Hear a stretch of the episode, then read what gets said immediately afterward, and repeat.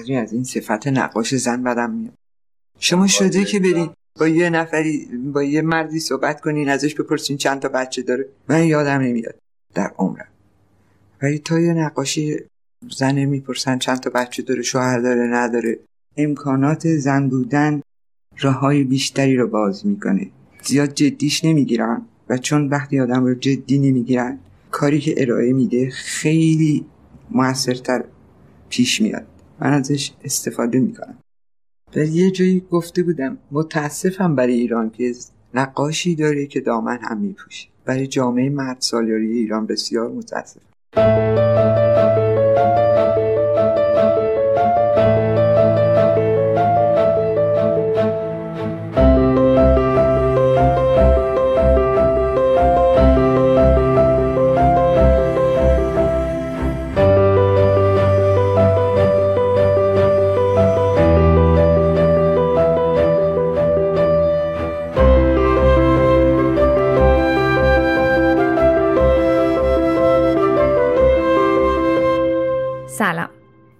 هدیه میری مقدم هستم و شما دارید به قسمت 24 روزن گوش می‌دید. این قسمت در آذر ماه 1400 منتشر میشه. روزن پادکستیه که به شما کمک می‌کنه تبعیضهای دنیای اطراف رو بهتر بشناسید و با اونها مبارزه بکنید. نابرابری هایی که انقدر تکرار شدند عادی و تغییر ناپذیر به نظر می‌رسند. پس اگر می‌خوای به سیاه چاله های ذهنت نور بتابونی به باورهات شک کنی و از کنار تبعیض ها به راحتی نگذری به پادکست روزن خوش اومدی. این قسمت بخش دوم از زندگی خانم ایران درودیه.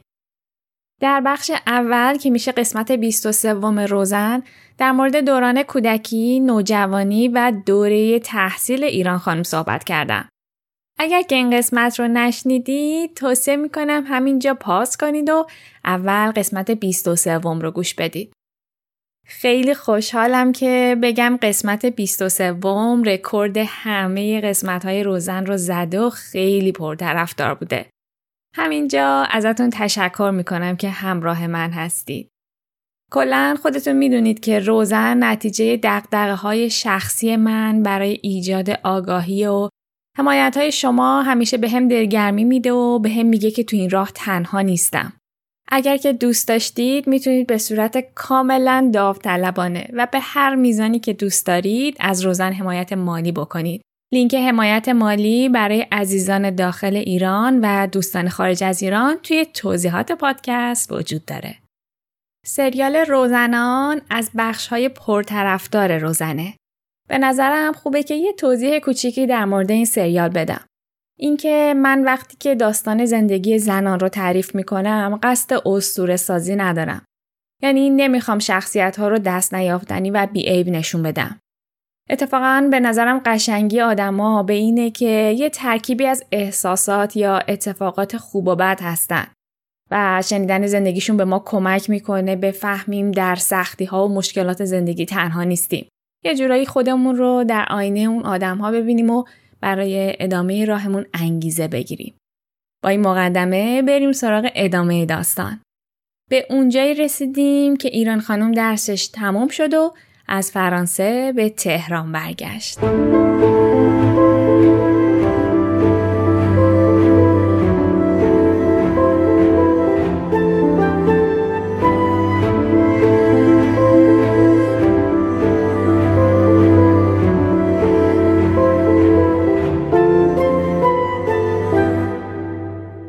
اولین نمایشگاه ایران در اردیبهشت سال 1339 در تالار فرهنگ برگزار شد. عده زیادی از این نمایشگاه دیدن کردند. دختر همسایه یعنی فرح دیبا هم به صورت غیر رسمی برای بازدید اومد. این نمایشگاه نقطه عطفی در زندگی هنری ایران بود. بعد از همین نمایشگاه بود که خانواده و اطرافیانش مطمئن شدند که در نقاشی آتیهی درخشان داره. ایران خوشحال بود که تونسته زحمات و هزینه هایی رو که همه به خصوص پدر بزرگ مادری براش انجام داده بودن جبران بکنه. متاسفانه عمر پدر بزرگ به دیدن موفقیت های بیشتر ایران قد نداد. دو ماه بعد از این نمایشگاه پدر بزرگ از دنیا رفت. مرگ پدر بزرگ ضربه بزرگی به ایران زد. برای فرار از سایه‌ای که این غم در خانه و خانواده انداخته بود، تصمیم گرفت به فرانسه برگرده. با این تفاوت که دیگه پدر بزرگ نبود که هزینه سفر و تحصیلش رو بده. تمام پولی که داشت مبلغی بود که از فروش آثارش به دست آورده بود. اون موقع حدوداً 25 ساله بود. از سال 1340 تا 46 سالهای دربدری و در عین حال یادگیری ایران بود. با یه چمدون کوچیک به ایستگاه راه هم می‌رفت و سوار اولین قطار می‌شد. شهر به شهر و کشور به کشور سفر می‌کرد. دنبال کشف دنیا و زیبایی هاش بود. می‌خواست هنر رو در تجربه های زندگی پیدا بکنه. در حین سفر نقاشی می‌کرد و از طریق فروش آثارش هزینه سفر رو تأمین می‌کرد. در این سفرهای ماجراجویانه اتفاقات و تجربیات جالبی براش رقم خورد. مثلا یک روز در میدان سن مارکوی ونیز نقاشیهاش رو برای فروش روی زمین چیده بود. دختر شهردار ونیز اتفاقی از اونجا عبور می‌کرد و کارهای ایران رو دید. انقدر خوشش اومد که چند اثر رو ازش خرید و از ایران دعوت کرد تا در منزل مجللشون اقامت بکنه. در ایتالیا با دوست دیگه آشنا شد. دوست جدیدش قبول کرد که در زیرزمین خونش برای ایران آتولیه‌ای برپا بکنه. با همین کارهای کوچیک تونست در شهر میلان نمایشگاه بگذاره. اواید این نمایشگاه هزینه چند ماه زندگیش رو تأمین می کرد. کم کم در محافل هنری ایتالیا شناخته شد و به عنوان منتقد هنری ازش دعوت می کردند. سفر در اروپا راه های زیادی مقابل چشمان کنجکاو و مشتاق ایران باز کرد. در یکی از سفرهاش به بلژیک رفت و اونجا با سفیر کشور ایران در بلژیک ملاقات کرد. سفیر کارت دعوت جشنواره شاعران در شهر زوت رو به ایران داد. ایران برای صرفه‌جویی در هزینه ها نیمی از راه رو با ماشین یکی از دوستان و نیم دیگه راه رو با قطار رفت. همینجا بود که برای نخستین بار ژان کوکتو رو دید. ژان کوکتو شاعر، نقاش و فیلمساز مطرح فرانسویه. بعد از این دیدار ایران ژان را دعوت کرد تا در نمایشگاه گروهی نقاشان ایرانی در موزه ایکسل شرکت بکنه. ژان کوکتو در پاسخ به این دعوت یک نامه طولانی و صمیمانه برای ایران نوشت و براش ارسال کرد. متاسفانه عمر این دوستی چندان به درازا نکشید. 15 روز بعد از اینکه ایران نامه ژان را دریافت کرد، از رادیو خبر درگذشت او رو شنید. همان روز با اختلاف چند ساعت خواننده معروف فرانسوی ادیت پیاف درگذشت. به گفته عده‌ای 400 هزار نفر و به گفته برخی دیگه نزدیک به دو میلیون نفر پیکر این خواننده معروف رو تا گورستان همراهی کردند. ایران حسرت می‌خورد که در خاکسپاری شخصیت فرهیخته مثل ژان کوکتو عده انگشت شماری شرکت کردند. کم کم باید خودش رو برای اون نمایشگاه گروهی که گفتم آماده می‌کرد. نمایشگاه با حمایت سفیر انجام می‌شد. این بود که ایران از سفیر وقت ملاقات گرفت تا در مورد پذیرایی و تدارکات نمایشگاه باهاش مشورت بکنه. موزه تدارکات رو به سفارت واگذار کرده بود. سفیر که می‌خواست جلوی مسئولین موزه و خارجی ها سربلند باشه به ایران گفت هیچ نگران نباش. لیستی در شن ایرانیان سخاوتمند تهیه کن و به من بده. ایران یکم فکر کرد و بعد یک لیست بلند بالا از همه رقم تنقلات و خوردنی و نوشیدنی دست سفیر داد. سفیر سریعا اون اقلام رو تهیه کرد. ایران به همراه یکی از دوستانش به سفارت رفتن تا جعبه های بزرگ و سنگین خوراکی رو دریافت کنند. اما اون جعبه ها رو به موزه نبردن. ایران از قبل با یک بقالی که از غذا چندان هم از سفارت دور نبود هماهنگ کرده بود. قرار شده بود که این اجناس رو بهش بفروشه. وقتی جعبه ها رو گرفت مستقیم تمام اجناس رو به بقالی برد و به صاحب مغازه تحویل داد. با پول فروش اون اقلام قرضهای گذشتش رو پرداخت کرد. با مابقیش هم یه اعتبار برای تمام گروه نقاشا باز کرد تا بتونن از بقالی خرید بکنن. همه دعا می‌کردند که کاش هرگز گذر سفیر به بقالی نیفت و اجناس لوکس و سفارش سفارت رو پشت ویترین مغازه نبینه. اما بشنوید از نمایشگاه. نمایشگاه با شکوه برگزار شد. شهردار شهر و سفیر سخنرانی کردند. برنامه که تموم شد، هزار سمت میز پذیرایی رفتند. قلب ایران داشت از جاش در می اومد. میترسید شیطنت گروهیشون لو بره. اما خوشبختانه بخت باهاشون یار بود. مسئولین موزه چون خبری از سفارت دریافت نکرده بودن خودشون در آخرین لحظات اسباب پذیرایی رو فراهم کرده بودن. خلاصه که کلک ایران دوستاش گرفته بود. اون شب بعد از نمایشگاه همه اعضای گروه دور هم جمع شدن و این موفقیت کودکانشون رو جشن گرفتن.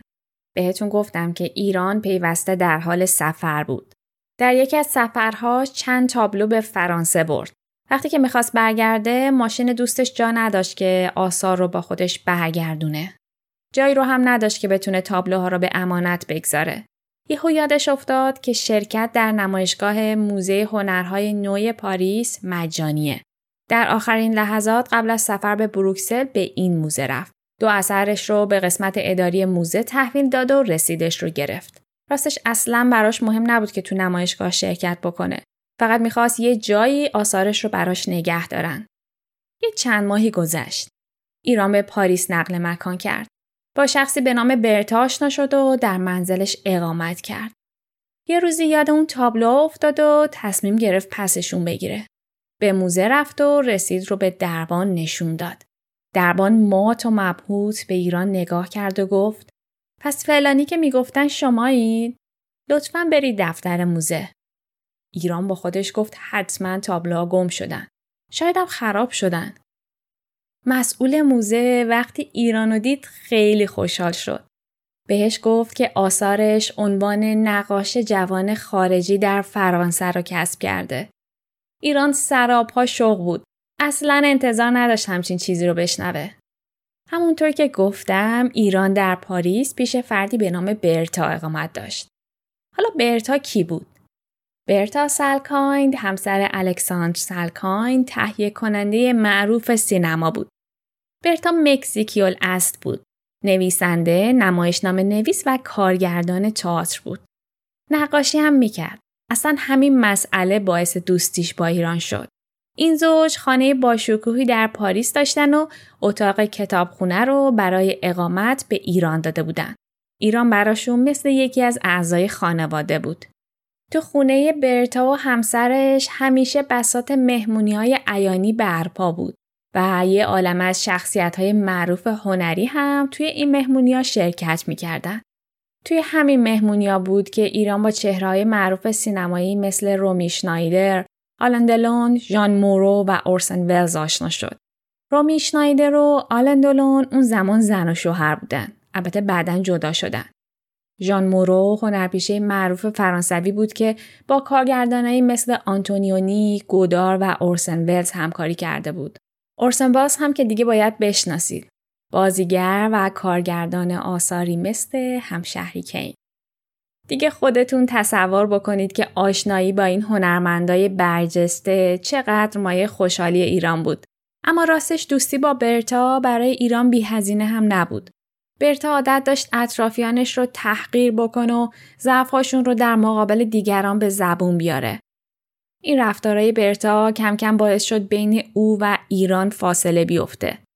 نهایتا هم اختلافشون به جایی رسید که ارتباطشون کلا قطع شد. ایران علا رقم اقامتش در فرانسه مرتب به ایران می اومد و در تهران نمایشگاه برگزار می کرد. در یکی از سفرهاش سهراب سپهری و فروغ فرخزاد رو از نزدیک دید. در نتیجه این دیدار با سهراب از نزدیک در آشنا شد. حتی یک بار هم به آتولیش رفت و آثار سهراب رو تماشا کرد. ایران سال 1343 برای اولین بار سالوادور دالی رو دید. دالی اون زمان در اوج شهرت بود و آپارتمانش در یکی از مجلل هتل های پاریس بود. اولین باری که اون دالی رو دید، دالی یک بچه ببر رو بغل کرد و یکی از طراحی‌هاش در ابعادی عظیم سراسر دیوار رو پوشونده بود. شما همچین منظره ای رو تصور بکنید خودش قابلیت تبدیل به یک تابلوی نقاشی رو داره. دومین ملاقات ایران و دالی بسیار غمانگیز بود. ایران با یک دسته گل زرد رنگ به دیدار دالی رفته بود. دالی ازش خواست که گل رو توی گلدونی که روی میز بود بذاره. ایران که اون زمان زن جوانی بود مبهوت دالی به همسرش شده بود. انقدر غرق تماشا بود که گلدون رو ندید. دستش به گلدون خورد و آب همه جا رو فرا گرفت. بارون می اومد و ایران با خودش چتر داشت. دالی ازش خواست که چترش رو باز بکنه. ایران گفت چترش باز نمیشه. دالی متحیر پرسید چتری که باز نمیشه رو چرا با خودت بیرون میاری؟ ایران در جاش میخ کوب شده بود. اصلا نمی‌تونست حرکت بکنه. دالی وضعیت ایران رو دید. چتر رو از دستش گرفت و جای اون گلها رو به دستش داد. بعد گفت با این گلها چترت رو بساز. حالا هم می‌تونی بری. شما تصور کنید که ایران چه حالی داشت. از خودش ناامید شده بود و احساس پوچی می‌کرد. با خودش فکر می‌کرد در ذهن دالی چی گذشته که نمی‌خواسته ایران چیزی رو باهاش به اشتراک بگذاره یا بهش کادو بده. این خاطره رو هرگز فراموش نکرد. آشنایی دالی و ایران اینجا تموم نشد. در سالهای بعد این آشنایی به دوستی تبدیل شد. دالی حتی یک بار ابراز علاقه کرد بیاد ایران و اصفهان رو از نزدیک ببینه. ایران این موضوع رو به وزارت فرهنگ و هنر وقت منتقل کرد. اما انگار وزارت فرهنگ وقت میترسید که این کار جنجال به پا بکنه. به خاطر همین هیچ اقدامی برای دعوت دالی انجام نداد. راستش من نتونستم بفهمم که چه جنجالی ممکن بوده به وجود بیاد به خاطر همین توضیحی براش ندارم. کلا یه سری از منتقدان ایران درودی بهش میگن سبکش بسیار متأثر از سالوادور دالیه. مجله کارفور فرانسه یک بار در مورد نقاشی های ایران نوشته بود که فضای کارهای سورالیست به هم شباهت داره. در آثار سورالیست درودی تاثیرات ماکس ارنست و دالی رو میشه دید. ایران همون موقع این مجله رو به دالی نشون داد. دالی خندید و گفت اغلب منتقدان نقاشی نقاشایی هستن که خودشون موفق نشدن. اونا تفاوت فرهنگ ها رو نمی‌شناسند. بعدم به ایران گفت نقاشی شما شباهتی به آثار من نداره. کار من ریشه در فرهنگ اسپانیا داره. فرهنگ خون و شن. اما شما از فرهنگ دیگه ای سیراب میشید.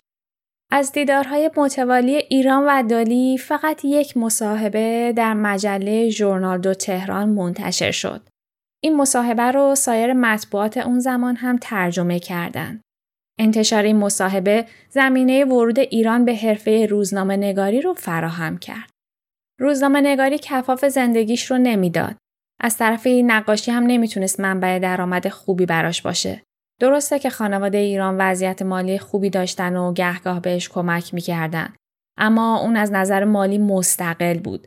می‌خواست یه منبع درآمد مستمر برای خودش داشته باشه. در امریکا عمویی داشت که امو اسکری صداش می‌کردن.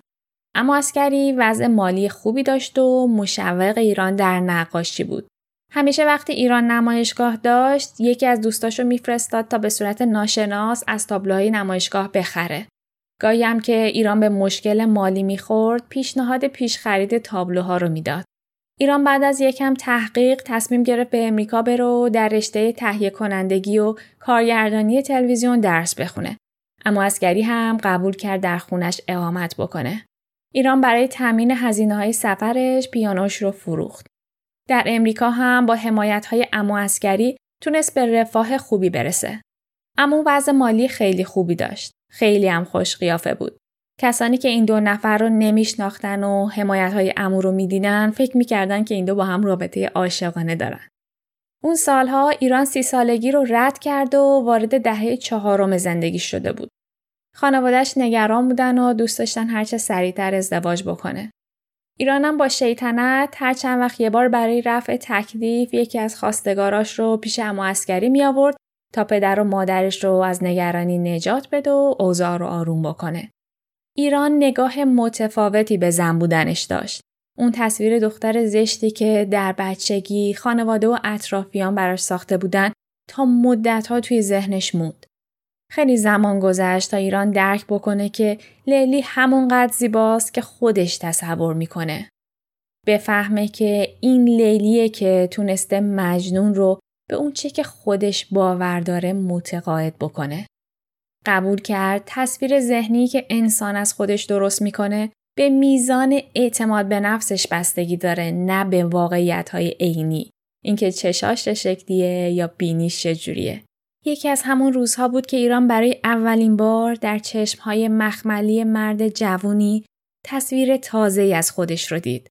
زنی زیبا و کامل.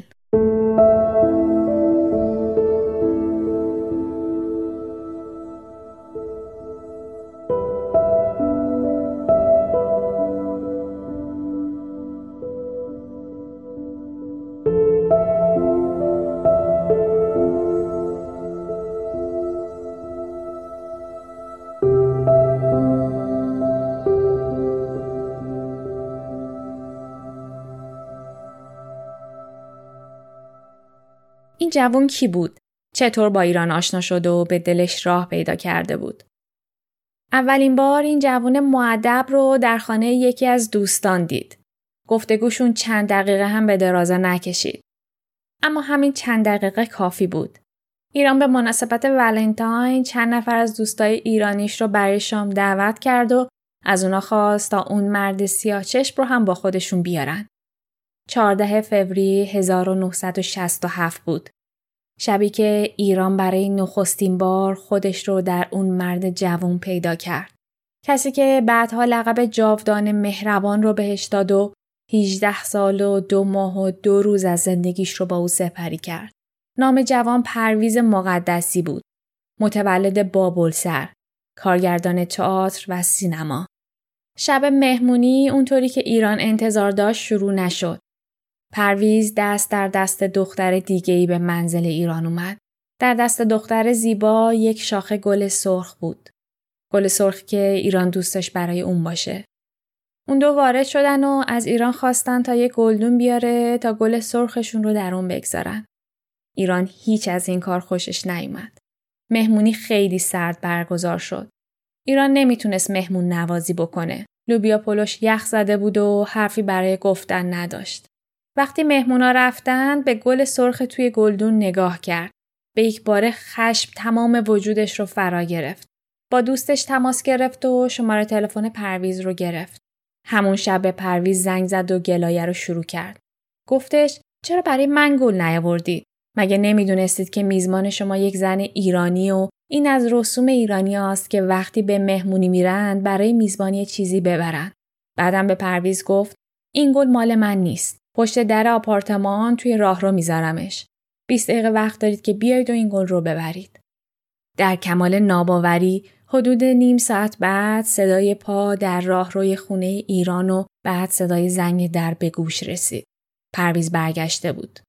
ایران اون شب خودش رو در پرویز دیده بود. گل سرخ رو به پرویز داد و همونجا ازش تقاضای ازدواج کرد. پرویز هم پذیرفت. من خودم از همسرم خواستگاری کردم بدونی که بشناسمش. بازم این هم از الهامات زندگی بود. چرا؟ حتی نمی‌دونستم کجایی اهل کجاست پدر مادرش که خودش چه کار است.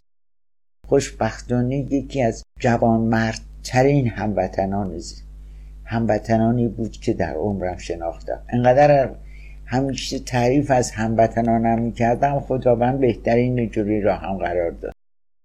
و با الهام انتخابش کردم. بدونی که حتی یه چایی باش خورده باشم و خودم خواستگاری کردم. جرأت دارید بیایید بکنید. زنان مملکت ما اگر جرأت دارن شروع کنن. به جای که انتخابشون کنن میان خواستگاریشون خودشون برن خواستگاری. این شخصیت رو در خودشون بارور کنن. بسازن. البته من به شمایی که این قسمت رو گوش میدی توصیه نمی کنم که کار ایران خانوم رو انجام بدید. هممون می‌دونیم که شناخت طرف مقابل و معاشرت باهاش قبل از تصمیم به ازدواج لازم و ضروریه. ایران و پرویز 15 روز بعد از شب عاشقان در سیتی هال نیویورک ازدواج کردند. آشنایی و ازدواجشون خیلی سریع اتفاق افتاد. هماهنگی های مراسم ازدواج با شتاب انجام شد و پدر و مادر ایران نتونستند برای مراسم به امریکا بیان. پرویز و ایران خیلی کم همدیگر رو میشناختن. مثلا وقتی برای خرید حلقه ازدواج رفته بودن، ایران حلقه پهنی رو نشون کرد و از فروشنده خواست تا بیاردش. حلقه رو انگشتش کرد و دقیقا اندازه بود. به دستش هم میومد. پرسیدن قیمتش چقدره. فروشنده قیمت بالایی گفت. پرویز بیدرنگ مبلغ رو پرداخت کرد. ایران خیلی تعجب کرد. یهو به خودش اومد و فهمید که از شرایط مالی پرویز هیچی نمی‌دونه. روز عقد لباس عروس به تنش نداشت. بعد از مراسم دلش گرفت و اشکش سرازیر شد. پرویز هر کاری کرد نتونست دلداریش بده. بعد از مراسم به رستوران رفتن. پرویز یکم پیشش موند ولی باید سر کلاس دانشگاه حاضر می شد. برای همین عروس رو سر میز تنها گذاشت. ایران خیلی احساس غریبی می کرد. اما پرویز قبل از رفتن حرفهایی زد که برای همیشه در خاطرش موند. گفت همدیگر رو به درستی نمی‌شناسیم. عاشق هم نیستیم. ولی هر یک برای شعورمون بسیار زحمت کشیدیم. قبل از اینکه در حرفمون اثر هنری خلق کنیم، باید از زندگی مشترکمون یک اثر هنری بسازیم. من به نوبه خودم تلاش می کنم در خلق این اثر هنری تکراری و کسل کننده نباشم.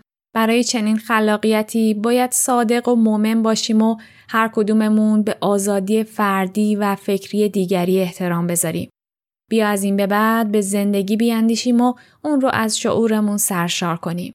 ایران تا اون روز این حرفا رو فقط تو کتابا خونده بود. حرفهای پرویز روح بیتاب ایران رو آروم کرد و آغازی بود برای پیوند عمیقش با جاودان مهربان. تنها خویشاوند ایران در نیویورک امو بود. پرویز و ایران با ماشین در هم شکست و قدیمی پرویز به منزل امو رفتن. امو اسکری که خیلی سخاوتمند بود پیشنهاد داد برای کادوی عروسی بهشون ماشین بده. پرویز صمیمانه امو رو در آغوش گرفت. بعد گفت ازتون ممنونم ولی ما کادویی رو دریافت می‌کنیم که کما بیش بتونیم جبرانش کنیم. به علاوه به زودی به ایران برمیگردیم و نیازی به ماشین نداریم. این رفتار یه ذره امو رو ناراحت کرد. اما ته دلش از این مناعت طبع و بلند نظری پرویز خوشش اومد. درس ایران و پرویز که تموم شد خبردار شدند که تلویزیون دولتی در تهران شروع به کار کرده. از قضا معاون تلویزیون یکی از دوستای ایران بود. بهش نامه نوشت و برای هر دوشون تقاضای استخدام کرد. خوشبختانه درخواستشون قبول شد. وقتی به تهران برگشتن، پوران مشغول سنگدوزی شنل تاجگذاری دختر همسایه بود. فرح دیبا داشت به عنوان ملکه ایران تاجگذاری می‌کرد. این زوج کارشون رو در تلویزیون ملی شروع کردند. پرویز در سمت کارگردان و ایران در نقش کارگردان، تهیه کننده و مجری با تلویزیون همکاری می‌کرد. با هم سر کار می‌رفتند و ذره ذره زندگیشون رو میساختن. ازدواج رابطهشون زبانزد جامعه هنری ایران شده بود. صادق حاطفی که نویسنده و از اهالی تئاتر بود بر مبنای زندگی عاشقانه اونها نمایشنامه‌ای با نام مومک ها و آدم ها رو نوشت. تا الان داستان ایران درودی هر وقت اوضاع خیلی خوب بوده یهو یه اتفاقی افتاده و زندگی روی دیگه خودش رو نشون داده. این بارم همینطور شد. مثل همیشه روزهای خوشماندگار نبودن. پزشکان تشخیص دادن قده‌ای در گلوی ایران رشد کرده. توصیه کردند سریعتر جراحی بکنه. سه ماه طول کشید تا ایران به جراحی رضایت بده. خانوادش اصرار داشتند خارج از کشور بره حتی حاضر بودند کل هزینه درمان رو پرداخت بکنه. اما ایران و پرویز راه استقلال رو در پیش گرفتن. این لطف بزرگ رو رد کردن و به جاش برای پرداخت هزینه های درمان از تلویزیون وام گرفتن. ایران از مرگ می ترسید. خیلی هم می ترسید. انقدر که به خاطر ترس سه بار عمل جراحی رو عقب انداخت. وقت عمل به سختی تونستن بیهوشش کنن. وقتی به هوش اومد گلوش رو سراسر بریده بودن. ترس از مرگ رهاش نمی‌کرد. پرستارا شوکه شده بودن. می‌گفتن تا به حال بیماری نداشتن که انقدر عاشق زندگی باشه و از مرگ بترسه. بعد از عمل به خونه خودشون رفتن. ایران به مرور حالش بهتر شد. پرویزم مجبور شد برای راه اندازی تلویزیون بندر عباس راهی این شهر بشه. ایران روزهای تنهاییش رو به نقاشی میگذرون. توی خونشون پنجره داشتن که نهارخوری رو از آشپزخونه جدا می‌کرد. این پنجره خیلی زشت بود. نقاش ما هم از طبع هنریش استفاده کرد و یک بوم نقاشی اندازه این پنجره ساخت. با این کار هم پنجره رو پوشوند و هم یه آتلیه کوچیک برای خودش درست کرد. به مرور زمان روی این بوم ها نقاشی کرد. آثاری که یکی از دیگری ماندگارتر شدن. تابلوی رستاخیز اولین نقاشی بود که روی این بوم کشیده شد. در تلویزیون ایران مسئول تهیه پنج برنامه نیم ساعته بود. در این برنامه ها با کارگردانا، سینماگران و نقاشان مصاحبه و گفتگو می کرد. این برنامه باعث شد دوستان هنرمند بسیاری پیدا بکنه. یکی از اون افراد احمد شاملو بود. این دوستی تا سالها ادامه پیدا کرد. جلوتر درباره ارادت این دو نفر به هم بیشتر توضیح میدم. داریم به یکی از نقاط عطف زندگی ایران نزدیک میشیم. اتفاقی که نام او رو جهانی کرد. ایران برای سفارش نقاشی نفت ایران انتخاب شد. داستان چی بود؟ شرکتی به اسم ITT لوله کشی نفت آبادان به ماهشهر رو انجام داده بود. این شرکت گروهی رو به ایران فرستاد تا هنرمندی رو پیدا بکنن که از این لوله کشی ها نقاشی بکنه. اونها با هنرمندان بسیاری ملاقات کردند. به آتلیه کوچیک ایران هم اومدن. دیدارشون کوتاه بود اما در همین ملاقات کوتاه کارهای ایران رو پسندیدن و سفارش انجام این نقاشی که تیراژش بالغ بر سه میلیون نسخه بود رو به ایران سپردن. این قرارداد بزرگترین و مهمترین قرارداد زندگی ایران بود. وقتی قرارداد بسته شد در هتل هیلتون مراسم بزرگی برپا و ایران رو به عنوان نقاش این اثر معرفی کردند. گروهی که به کشور ایران اعزام شده بود وکیل ویژه‌ای رو برای مذاکره حقوق معلف با خودش آورده بود. قرارداد بزرگی بود. مسائل حقوقی پیچیده‌ای هم داشت. ایران برای خلق این اثر یک ماه فرصت داشت. مجریان برنامه می‌خواستند مرحله به مرحله در جریان چگونگی انجام کار قرار بگیرند. اونها می‌خواستند در طول این یک ماه عکاسشون به ایران سر بزن و از مراحل مختلف کار عکس بگیره. این قضیه باب طبع ایران نبود. می‌خواست زمان داشته باشه تا روی اثر کار بکنه. بهشون گفت در این مدت بیش از ده اثر درباره نفت ایران می‌کشه و اونها می‌تونن بهترین اثر رو انتخاب بکنن. اینطوری نیازی نیست که مراحل کار رو نظارت کنن. وکیل موافقت نکرد. ایران هیچ رقمه نمی‌خواست تا پایان کار کسی اثرش رو ببینه. بوم سپید براش مثل موجود جانداری بود که سرنوشتش تا پایان اجرا معلوم نبود. روی این خواستش مصمم بود. به وکیل گفت حاضر از حق معلف و داشتن امتیاز از هزینه تیراژ بگذره. حساب کنید اون موقع یعنی حدود 50 سال پیش امتیاز تیراژ صدها هزار دلار می‌شد. ایران برای اینکه بتونه هویت کارش رو حفظ بکنه حاضر شد فقط به فروش اثری که در پایان مهلت باید تحویل می‌داد اکتفا بکنه. مصمم بود بین ثروت و آزادی آزادی رو انتخاب بکنه. شروع به اتود زدن کرد. برای آشنایی با سرزمین خوزستان چند روزی به آبادان رفت. وقتی برگشت بهش خبر دادن که پرویز داره از بندر عباس برمیگرده. سال نو بود و شهر داشت برای بهار آماده می‌شد. به فرودگاه رفت و از پرویز استقبال بکنه. همه مسافرها پیاده شدند اما خبری از پرویز نبود. به دلشوره افتاد. از دور آمبولانسی رو در محوطه فرودگاه دید. درب پشتی آمبولانس رو باز کردند. پرویز رو دید که رنگ پریده و بی حرکت در آمبولانس دراز کشیده بود. ایران رو سوار کردن و مستقیما به بیمارستان رفتند. پرویز انقدر درد داشت که بهش مورفین تزریق کردند. پزشکا گفتن قده‌ای در ستون فقراتش رشد کرده. پرویز باید بستری می‌شد. طی دو هفته آینده ایران بین خانه و بیمارستان در رفت آمد بود. دو هفته بیشتر به پایان مهلت اجرای تابلوی نفت باقی نمونده بود. پرویز ایران رو تشویق می‌کرد که برو به کارش برسه.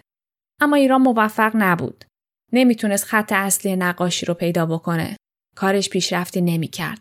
درد کمر پرویز بهتر شده بود اما همچنان نمی‌تونست راه بره. اما ایران موفق نبود. نمی‌تونست خط اصلی نقاشی رو پیدا بکنه. کارش پیشرفت نمی‌کرد. درد کمر پرویز بهتر شده بود اما همچنان نمی‌تونست راه بره. دکتر تصمیم گرفت از ستون فقراتش عکس بگیره. وقتی که داشتن در نخا تزریق می‌کردن پرویز چنان فریاد بلندی زد که تمام بدن ایران لرزید و به رش افتاد. زمان گذشت تا جایی که فقط دو روز به پایان مهلت باقی مونده بود. نتیجه عکس می‌گفت اوضاع پرویز بهتر شده. ایران به خونه برگشت تا ببینید چی کار می‌تونه بکنه. اما نمی‌تونست تمرکز بکنه. حضور خالی پرویز رو احساس می‌کرد. هوا تاریک شد. یه دفعه صدای زنگ خونه به گوشش رسید. تعجب کرد. انتظار نداشت کسی به خونه بیاد. در رو که باز کرد پرویز رو دید. پرویز به خونه برگشته بود تا وقتی ایران نقاشی رو می‌کشه در کنارش باشه. تا ایران اون رو بغل کرد پرویز از شدت درد بیهوش شد. با کمک صاحب خونه پرویز رو به طبقه دوم رسوندن و ایران نشست پای نقاشی. حضور پرویز به ایران انرژی تازه‌ای داده بود. شب به صبح نرسیده بود که اثر خلق شد. قلب ایران در میان لوله های نفت به خون نشسته میتپید. برای اینکه کار سریعتر خوش بشه ایران با احتیاط اثر رو روی بخاری نفتی گذاشت. وقتی پرویز اثر رو دید بهش گفت تو فرزند خلف ایران هستی. تو ایران منی. ایران اون شب برای چند دقیقه به خواب رفت. خواب دید از دریا یک ماهی قرمز بالدار سید کرده. بعد ماهی قرمز و سفید دیگه ای رو روی ماسه ها دید. وقتی ماهی رو در دست گرفت، بالهای ماهی به شکل تیرهای چراغ برق در اومدن. صبح خواب رو برای پرویز تعریف کرد. پرویز گفت جدیش نگیر احتمالا شام زیاد خوردی. دو روز بعد طبق قرارداد نماینده شرکت برای دریافت تابلو اومد. احتمالا کنجکاو شدید که ببینید تابلوی نفت چه شکلی بوده. من عکسش رو در اینستاگرام روزن می‌ذارم. اثر حیرت آوریه. ترکیب رنگ سرخ و سفید و سیاه توی اثر خیره کننده است. ایران لوله هایی رو کشیده که نفت سرخ رنگ از درونشون جاریه. احمد شاملو این اثر رو رگهای زمین رگهای ما نام نهاده. اثر نفت ایران در اکتبر سال 1969 در دو صفحه تمام رنگی در اکثر مجلات معتبر دنیا مثل لایف، تایمز و نیوزویک منتشر شد و در سال 1970 در همین مجلات تجدید چاپ شد. هزاران نفر از سراسر دنیا برای ایران نامه نوشتند و این اثر را ستایش کردند. دو هفته بعد سفارش دیگه ای براش اومد. ازش خواستند برای تشکیلات مخابرات بین المللی اثری رو خلق کنه. خوابش تعبیر شده بود. ایران روزهای خوشی رو سپری می‌کرد. نزدیکای دومی سالگرد عروسیشون بود. پرویز حالش بهتر شده بود. برای سالگردشون با یک گل سرخ پیش ایران اومد و بهش پیشنهاد ازدواج داد. پرویز این عادت رو در هر سالگرد ازدواج تکرار کرد. از ایران تقاضای ازدواج می‌کرد و می‌گفت که برای هر لحظه از زندگی مشترکشون حق انتخاب داره. پوران خواهرش داشت با مرد فرهیخته‌ای به نام هوشنگ تاهری ازدواج می‌کرد. صدای خنده و شادی حتی از دیوارهای منزل هم به گوش می رسید. در جشن عروسی پوران و هوشنگ روان روحانی ارگ زد و بیژن مفید آهنگ دوتا چشم سیاهداری رو خوند. دوتا چشم سیاه داری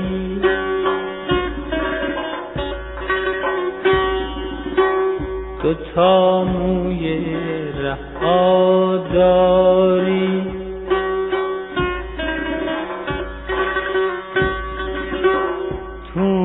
تون چشماش داری بلا داری بلا داری دوتا چشم سیاه داری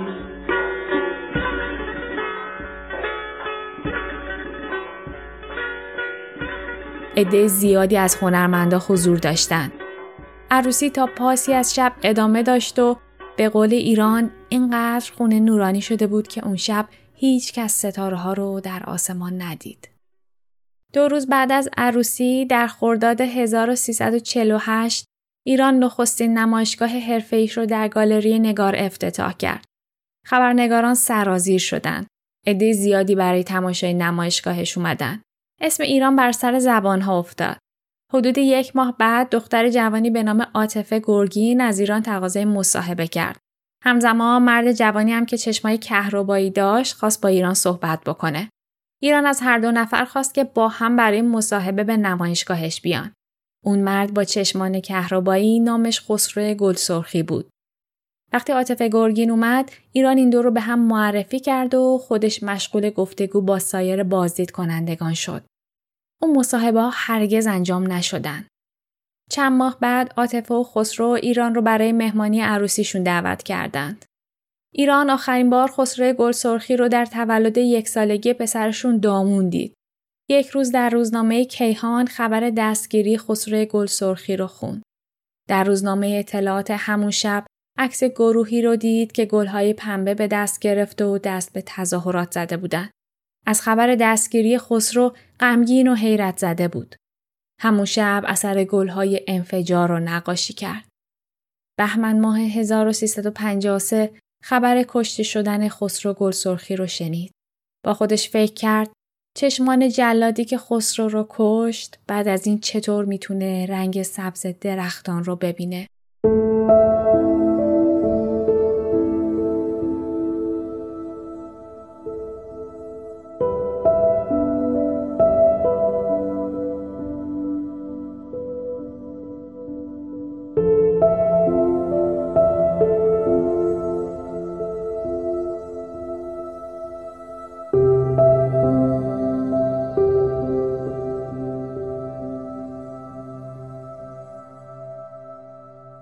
ایران روز به روز موفق تر می شد.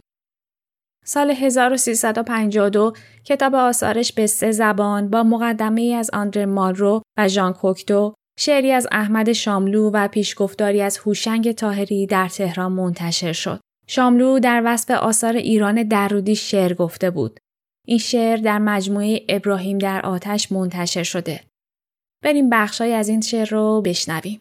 پیش از تو صورتگران بسیار از آمیزه برگ ها آهوان برآوردند. یا در خطوط کوه پایه ای رمه ای که شبانش در کج و کوج ابر و ستیغ کوه نهان است. یا به سیری و سادگی در جنگل پرنگار مهالود گوزنی را گرسنه که ماغ می‌کشد. تو خطوط شباهت را تصویر کن. آه و آهن و آهک زنده دود و دروغ و درد را. که خاموشی تقوای ما عصر مرا در منحنی تازیانه به نیش خط رنج. همسایه مرا بیگانه با امید و خدا و حرمت ما را که به دینار و درم برکشیدند و فروخته.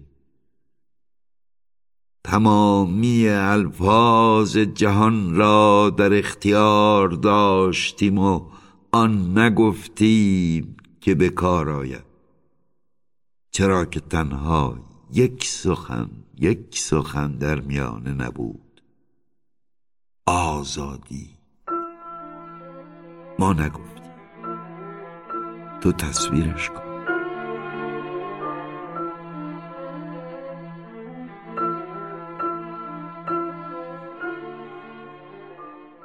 آتولیه کوچیکی که داشت دیگه کفاف کارهاش رو نمی‌داد. برای همین به خونه سه طبقه مهاجرت کردند. هوشنگ و پوران هم که حالا دو تا دختر داشتن به اونها پیوستند. به این ترتیب دو خواهر با هم همسایه شدند. ایران تا آخرین روزهای عمرش در همین خونه زندگی کرد. نام ایران در عرصه هنری ایران خیلی شناخته شده بود. اما مثل هر شخصیت معروفی دشمنانی هم داشت. ادهی اعتقاد داشتند که او به واسطه رابطه و نزدیکی با ملکه ایران تونسته موفق بشه. می‌گفتند اگر حمایت و کمک ملکه نبود ایران اصلا نقاش نمی‌شد. ایران و پرویز مورد نامهربانی برخی از اهالی تلویزیون هم قرار گرفتند. یه بار که ایران از تهیه کنندگی برنامه‌ای که ارزش هنری نداشت سرباز زد، او را مجبور کردند تا بعد از 6 سال از تلویزیون استعفا بده. بعد از ایران نوبت پرویز بود. پرویز عاشق تلویزیون بود و مدت بیشتری تحمل کرد. اما نهایتا او هم از تلویزیون جدا شد. این قبیل بدخواهی ها کم نبودن. یه بار دیگه در یکی از نمایشگاه ها شب افتتاحیه برق رو قطع کردن. البته باید بگم که این کار بی سمر موند و در عرض سه هفته نزدیک به دوازده هزار نفر از نمایشگاه بازدید کردند. یه باری هم به سمت یکی از تابلوهای ایران چاقو پرتاب کردند. پرویز سعی کرد چاقو رو قبل از شکافتن تابلو منحرف بکنه. همین باعث شد خودش آسیب ببینه. دو تا از آثار همین نمایشگاه به فرانسه فرستاده شد و عنوان زن نقاش سال 1973 و دیپلم جامعه زنان پیکرتراش و نقاش در موزه هنرهای معاصر رو به خودش اختصاص داد. آثار ایران در اقصا نقاط دنیا به نمایش در می اومد. همه جا هم مورد تحسین منتقدان و نقاشان قرار می گرفت. اما ایران در کشور خودش مورد بیمهری قرار می گرفت. آخرین نمایشگاه ایران در قبل از انقلاب در سال 1978 در ژنو بود. تیر ماه به ایران برگشت. اولین تظاهرات انقلابی شروع شده بود. شاه و فرح برای آخرین بار در مراسمی رسمی حضور پیدا کردند تا موزه هنرهای معاصر ایران را افتتاح کنند. در کمال تعجب از ایران هیچ دعوتی نشد. مجبور شد با تلاش بسیار برای خودش کارت دعوت جور بکنه. در موزه آثار نقاشان بزرگ ایران و جهان به دیوار آویخته شده بود. اما هیچ یک از آثار ایران را به نمایش نگذاشته بودند. این اتفاق قلب ایران را آزرد. کارهای ایران در کشورهای بزرگ دنیا به نمایش گذاشته می‌شد. اما حالا موزه‌ای که آرزوی بازگشاییش رو داشت آثارش را نپذیرفته بود. تنها و مغموم در گوشه ایستاده بود. شخصی از کنارش رد شد و رشته افکارش رو پاره کرد. با تنه و تحقیر به ایران گفت کارهای تو تقلید آثار سالوادور دالیه. انگار تاریخ تکرار شده بود. مثل روزای کودکی دیگه کسی به ایران نگاه نمی کرد. بقیه با سردی باهاش برخورد می کردند. در بازگشت از موزه پرویز به استقبالش رفت و با مهربانی بهش دلداری داد. اما حجم نامهربانی ها و انتقادات بیشتر و بیشتر شد. در سایه افتتاح موزه هنرهای معاصر در مطبوعات و رسانه های گروهی بارها و بارها به ایران و آثارش ناسزا گفتن و تحقیرش کردند. ایران حیرت زده این جریان رو تماشا می کرد. چهارده بار. چهارده بار تعداد دفعاتی بود که از ایران بد گفته بودند. بدترینش در برنامه تلویزیونی بود که یکی از دوستای خودش تهیهش کرده بود. مشابه دوران کودکی دوباره دل درد و حالت تعوا به سراغش اومد. انقدر حالش بد شد و بهش سخت میگذشت که دل شکسته و رنجیده به فرانسه برگشت. در واقع به تبعید انتخابی رفت. انقلاب شد. ایران نزدیک یک سال فرانسه بود و بعد به بهانه ازدواج یکی از بستگان به کشور بازگشت. دمدمای عید بود. سال تحویل رو در کنار خانواده گذروندن. پدر به ایران و پرویز عیدی داد. همه چیز بوی خوشبختی و صلح می‌داد. همه افراد فامیل دور هم جمع بودن. کسی نمی‌دونست که تا هفت سال آینده سه نفر از عزیزترین های این جمع خانواده رو ترک کرده و به ابدیت میپیوندن. ایران بعد از تعطیلات سال نو به فرانسه برگشت. خداحافظی با پدر براش خیلی سخت بود. دوری از خانواده همیشه سخت بود اما ایران این بار دلشوره عجیبی داشت. علی نقی وقت خداحافظی به ایران گفت من دختر نقاشم و نقاشی هاشو دوست دارم. این همون تاییدی بود که ایران یک عمر منتظرش بود. اگه بگم هدف زندگیش در این یک جمله خلاصه می‌شد اغراق نکردم. بغز توی گلوش گیر کرد. نفسش بالا نمیومد. پدر ایران رو به عنوان یک هنرمند تایید کرده بود. دو سال بعد از انقلاب نمایشگاه ایران در ژنو یک شکست مطلق بود و سالن نمایشگاه از بینندگان خالی بود. شکوه ایران به یک بار خاموش شده بود. هر دری رو میکوبید بسته بود.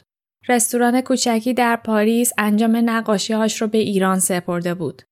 کشور درگیر جنگ با عراق بود. اخبار بمب و آتیش تمومی نداشت. جهنم دلهوره ها شروع شده بود. حال و روز هر دوی ایران ها خوب نبود. ایران داستان ما ناخوش شد. دکتر تشخیص داد باید بستری و سپس جراحی بشه. پرویز اون موقع تهران بود و برای عمل جراحی به فرانسه اومد. پرویز هم حالش خوب نبود. کارش رو از دست داده بود. وضعیت مالی این زوج چندان تعریفی نداشت. تو اتاقی حتی کوچیکتر از اتاق دوران دانشجوییشون اقامت کردند. تا اینکه یه روز صبح زنگ تلفن اتاق کوچیک به صدا در اومد تا زندگی ایران در تاریکی مطلق فرو بره. چراغ عمر پدر دیروز خاموش شده بود. رفتن پدر ایران رو به شدت به هم ریخت. چند روز پس از مرگ پدر به مشهد رفت. پدر وصیت کرده بود او رو در مشهد به خاک بسپارند. چشمان سبز رنگ مادر از شدت گریه باز نمی‌شد. ایران در اون لحظه فکر می کرد با بزرگترین درد زندگی روبرو شده. اما نمی‌دونست که زندگی دردهای بزرگتری رو براش مهیا می‌کنه.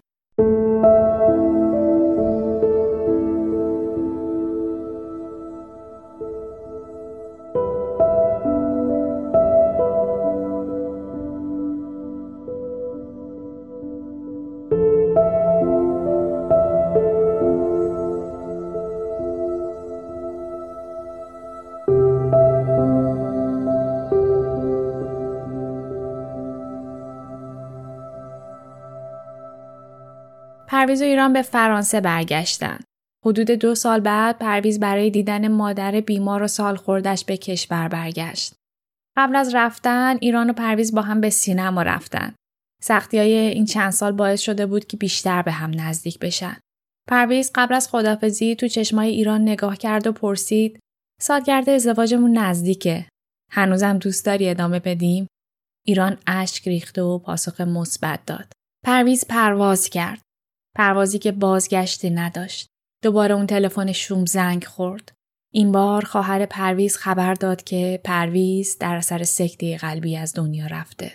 ایران نفهمید چطور طی چند ساعت خودش رو به تهران رسوند. می‌خواست برای آخرین بار پرویز رو ببینه، ببوسه و نوازش کنه. اون تا حتی چند ساعت قبل از مرگ پرویز باهاش تلفنی صحبت کرده بود. باورش نمی‌شد پرویز از دنیا رفته باشه. وقتی برگشت خانوادش در فرودگاه منتظر بودن. هوشنگ شوهر پوران بغلش کرد و ایران در آغوش اون از هوش رفت.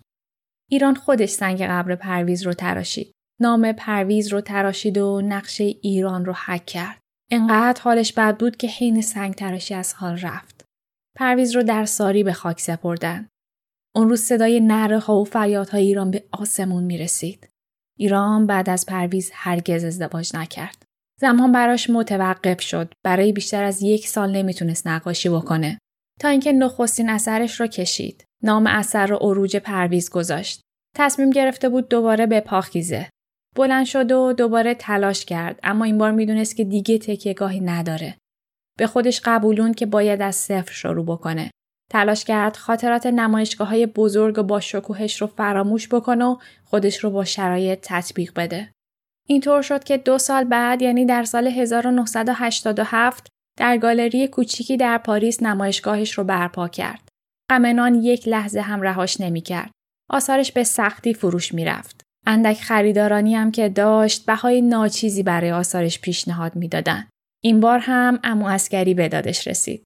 قرضای ایران رو پرداخت کرد. براش در شهر سان فرانسیسکو یک پروژه نقاشی دیواری گرفت. بعدم ازش حمایت کرد تا بتونه در لس آنجلس نمایشگاه برگزار بکنه. این نمایشگاه شروع دوباره برای ایران بود و باعث شد به تدریج دوباره خودش رو پیدا بکنه. از سال 1364 ایران همه ساله تیر ماه به کشور برمیگشت تا در یاد بوده سه مرد بزرگ زندگی شرکت بکنه. پدر، پرویز و پدر بزرگ. هر سه این مردا در فاصله 31 خورداد تا 11 تیر فوت کرده بودند. وقتی که برمیگشت پوران و هوشنگ میزبان و همدمش بودن. از یکی از این سفرها که برگشت هنوز به یک هفته نرسیده بود که دوباره اون تلفن شوم به صدا در اومد. این بار خواهرش بود که شیبن می‌کرد و خبر مرگ هوشنگ رو به ایران می‌داد. خبر تلخی که دوباره در هم شکستش. در سالهای بعد تلاش کرد دوباره با سرزمین مادری ارتباط بگیره. برای برگزاری نمایشگاه به ایران برگشت. برای این نمایشگاه سه سال زحمت کشیده بود اما هیچ رسانه یا مطبوعاتی در موردش حرف نزدن. با وجود این نمایشگاه از ازدهام جمعیت پر بود. از آخرین نمایشگاهش در ایران 16 سال میگذشت. بازدید کنندگان 16 سال پیش به سختی چهره فرسوده و پوشیده در حجاب او رو میشناختند. برخی از رسانه ها بعد از نمایشگاه مجددا ایران را به کپی برداری از آثار مطرح جهان متهم کردند. بذارید اینجا یکم از سبک ایرانی درودی بیشتر براتون بگم. آندره مالرو درباره نقاشی های ایران اینطور نوشته. ایران درودی در تلاش یافتن بزرگی و حقیقتی در آدمیان است که آدمیان خود آن را فراموش کردند. آنتونیو رودریگز منتقد بزرگ مکزیکی درباره ایران می نویسه درودی از طبقه بندی شدن در چارچوب ها و سبک ها گریزان است. چرا که ضمن ترسیم جهان و تصاویر ذهنی و رویاهای بلند پرواز خود مفاهیمی برخواسته از فرهنگ خود را بیان می دارد که درک آنها در هیچ قالبی نمی گنجد. جالبه بدونید که تخت جمشید در آثار ایران زیاد وجود داره و معمولا به دو شکل تصویر شده. یا آتیش گرفته که احتمالا تمثیلی به بیمهری و حوادث تاریخی روزگاره یا یخ زده که تمنایی برای حفظ و بقاست. یکی دیگه از عناصر پرحضور در نقاشی های ایران گلها هستند. این گلها زیبا و ظریف بود و عموما در هوا معلقن. یعنی معلوم نیست از کجا سر برآوردن و ریشه در کجا دارن.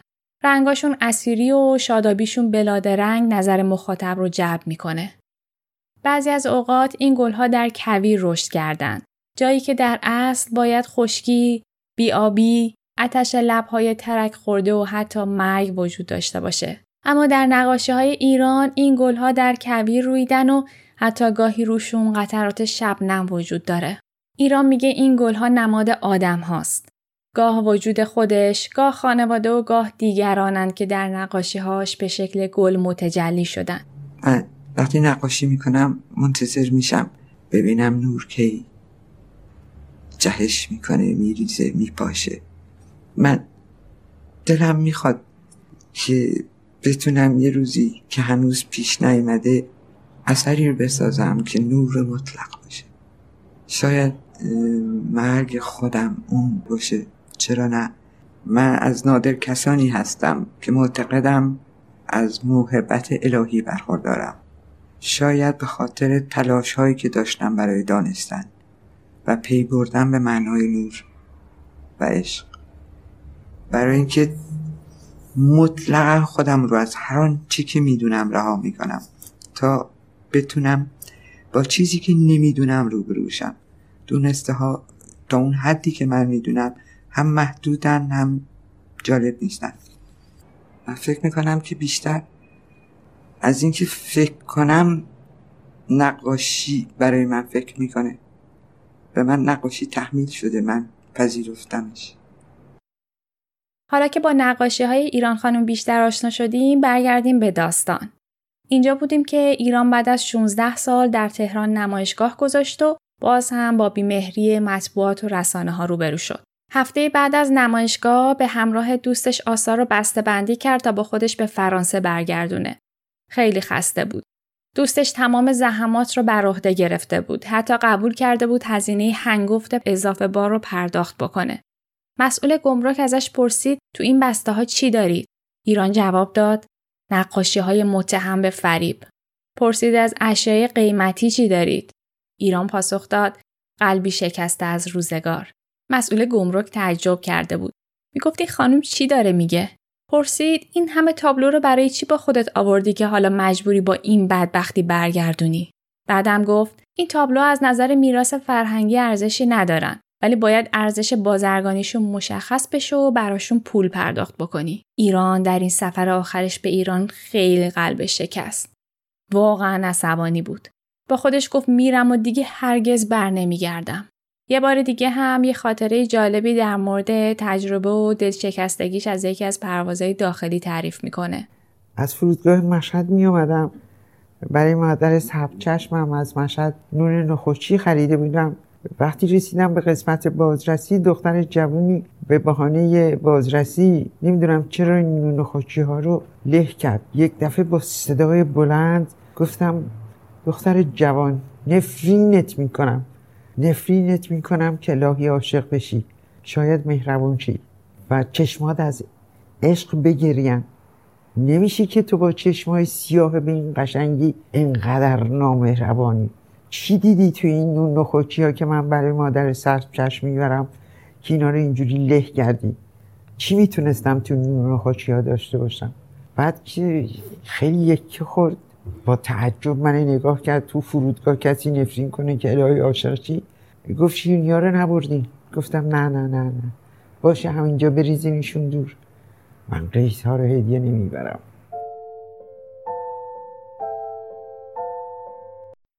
ایران به فرانسه برگشت. اما مجبور شد چند ماه بعد سراسیمو در کمتر از چند ساعت برای جراحی مادرش دوباره به تهران برگرده.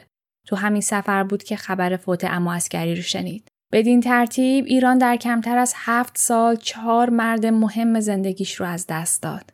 سال 1994 ایران نمایشگاهی از آثارش رو با کمک بخش فرهنگی سازمان ملل در نیویورک برگزار کرد. این نمایشگاه آرزوی دیرینه ایران بود که حالا محقق شده بود.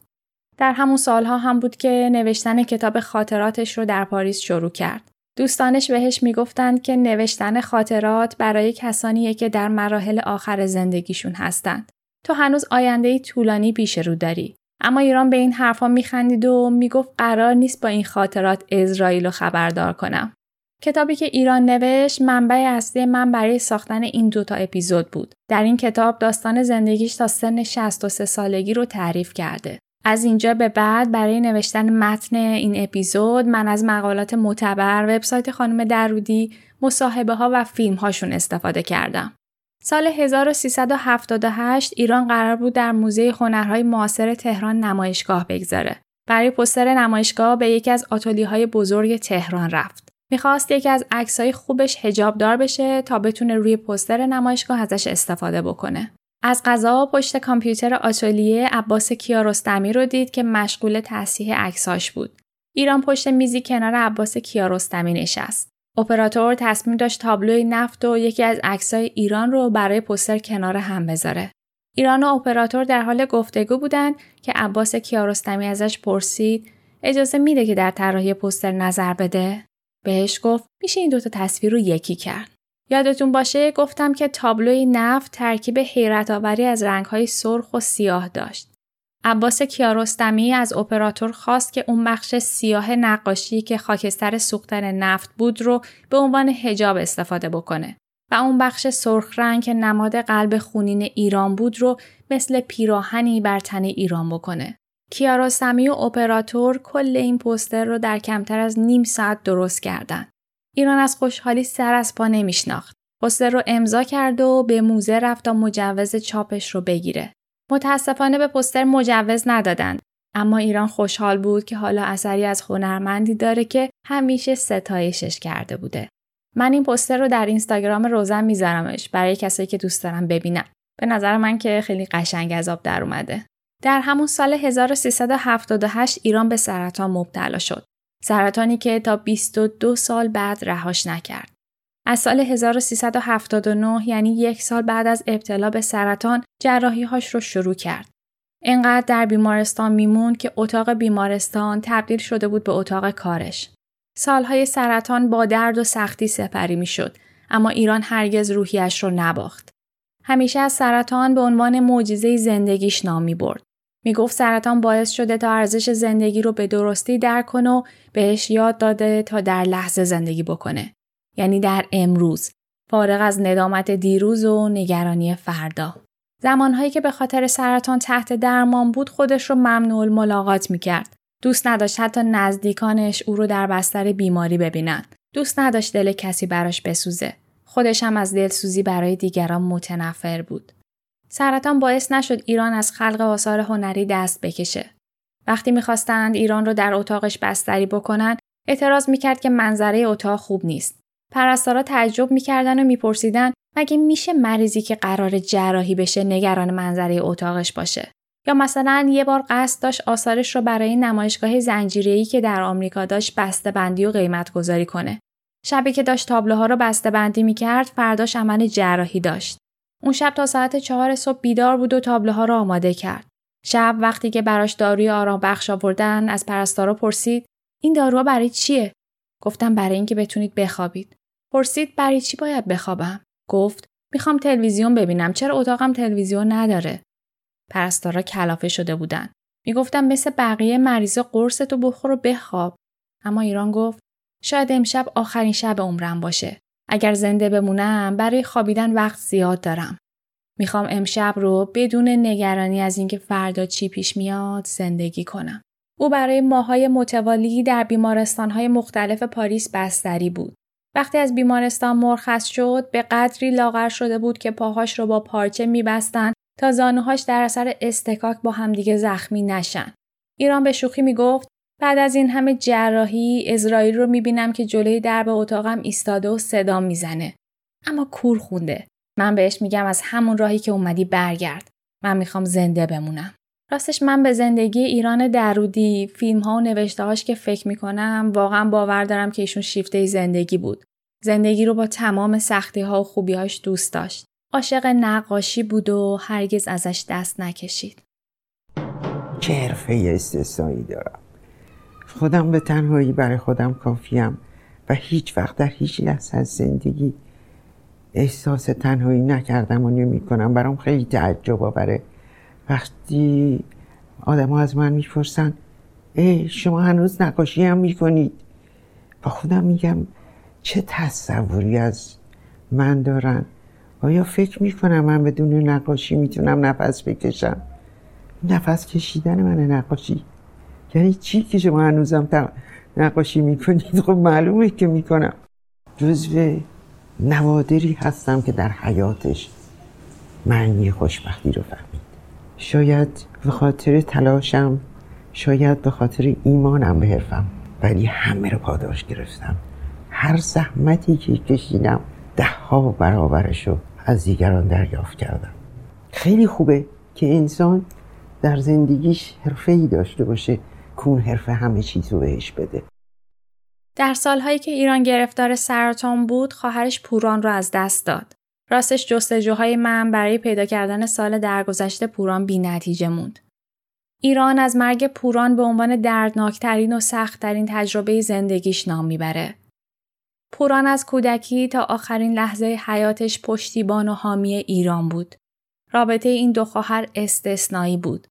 شخصیت پرسلابت پوران و هنرش در سنگدوزی و مروارید دوزی حتی نقاشی های ایران رو هم تحت تاثیر قرار داد.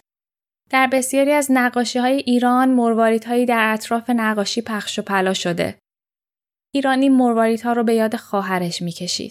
می‌گفت بعد از فوت پوران دیگه نتونست از ته دل بخنده و غم از دست دادن خواهر هرگز ترکش نکرده. ایران درودی در آخرین فعالیتهاش سال 1390 بنیاد درودی رو تأسیس کرد. بعد هم 195 اثر برگزیده خودش رو که طی 47 سال نقاشی و جمعآوری کرده بود به صورت محضری به این بنیاد و مردم ایران بخشید. آرزو داشت موزه آثارش رو در ایران تأسیس بکنه. برای ساخت این موزه منزلش در پاریس رو فروخت و حاضر شد کل این پول رو برای ساخت موزه هزینه کنه. فقط از شهرداری زمین رو می‌خواست که این موزه رو توش بنا کنه. اسفند ماه 1394 شهرداری تهران زمینی واقع در خیابان سید جمال الدین اسدآبادی رو برای بهره برداری از موزه ایران درودی در نظر گرفت. مراحل اداری سه سال طول کشید تا در سال 1397 بهره برداری از این زمین تصویب شد. اما راستش هنوز که هنوزه حتی یک خشت هم برای ساخت موزه گذاشته نشده. این هنرمند بین المللی کشورمون در تمام این سالها دنبال به نتیجه رسوندن پروژه ساخت موزه بود. در تولد 81 سالگیش آرزو کرد انقدر زنده بمونه تا بتونه ساخت موزش رو ببینه و خودش تابلوهاش رو در موزه نصب کنه. در مصاحبه هاش می گفت در جهان مرد سالار من امتیاز زیادی به عنوان زن از دست دادم. ولی با مبارزه خستگی ناپذیر چندین برابر آن را با اعتماد به نفسی که دارم به دست آوردم. امیدوارم بتوانم با دستهای خودم تابلوهایم را در موزم نصب کنم. قطعا زنان ایران خوشحال خواهند شد که نخستین زن تاریخ نقاشی ایران موزه شخصیش را با هزینه خود بسازد. هر وقت به زندگی فکر می کنم به مرگ هم می اندیشم. می خواهم تا آنجا که امکان دارد مرگ را عقب بیاندازم تا آنطور که دوست دارم از زندگی لبریز شوم. متاسفانه این آرزو هرگز محقق نشد. پاندمی کرونا زندگی همه از جمله ایران خانم رو تغییر داد. شهریور ماه امسال یعنی سال 1400 ایران درودی به کرونا مبتلا شد. کرونا ریه و دستگاه گوارشش رو درگیر کرد. ایران این مریضی رو شکست داد. اما دو ماه بعد پس از 22 سال مبارزه با سرطان در سن 85 سالگی دار فانی رو ودا گفت. ایران درودی در دوران زندگیش 80 فیلم مستند ساخت. 46 نمایشگاه انفرادی و بیش از 250 نمایشگاه گروهی گذاشت. او تا آخرین لحظات عشق ورزید، نقاشی کشید و اسیر زندگی کرد.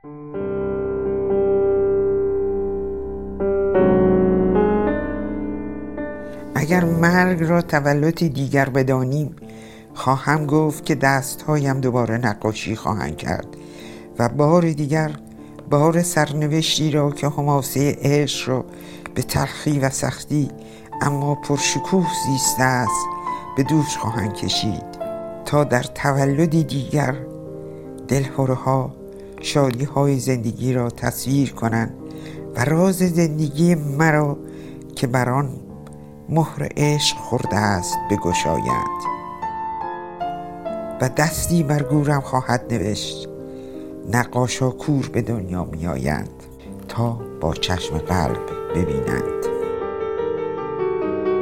پیراهنم از عشق بود تور سرم را آسمان بافت و تاریخ عرصه عروسی جاودانم شد. باید اعتراف کنم که همیشه از نقاشی ترس داشتم. ترسی که ترکیبی از جذبه و دلهرو و وهم است. با نقاشی به عمق تاریکی ها را یافتم. به اوج کهکشان پرواز کردم. دردها، غمها، شادیها و آرزوهای بلور را با او و برای او زیستم. خود را بی دفاع در اختیارش می‌گذارم.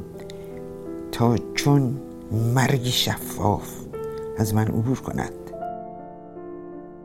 هرچند از خود آغاز می کنم باز او را در خود میابم نقاشی آغاز و پایان من است.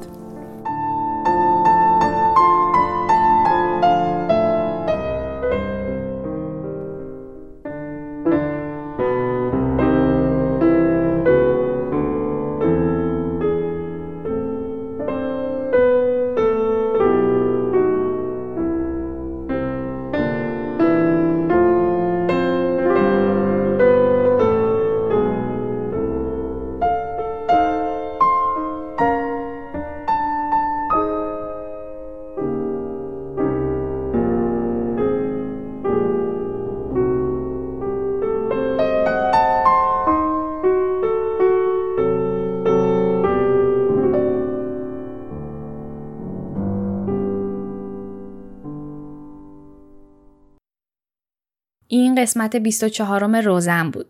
ممنون که روزن را گوش دادید. روزن رو من هدیه میری مقدم درست می کنم. موسیقی متن و موسیقی ابتدا و انتهای روزن کار مسلم رسولیه. از هر جا که روزن رو گوش می‌دید ممنون میشم که نظرتون رو برای من بفرستید. آدرس توییتر و اینستاگرام روزن و لینک پشتیبانی مالی از روزن هم در توضیحات وجود داره. امیدوارم که دمتون گرم و سرتون خوش باشه. تا قسمت بعدی هدیه آذر ماه 1400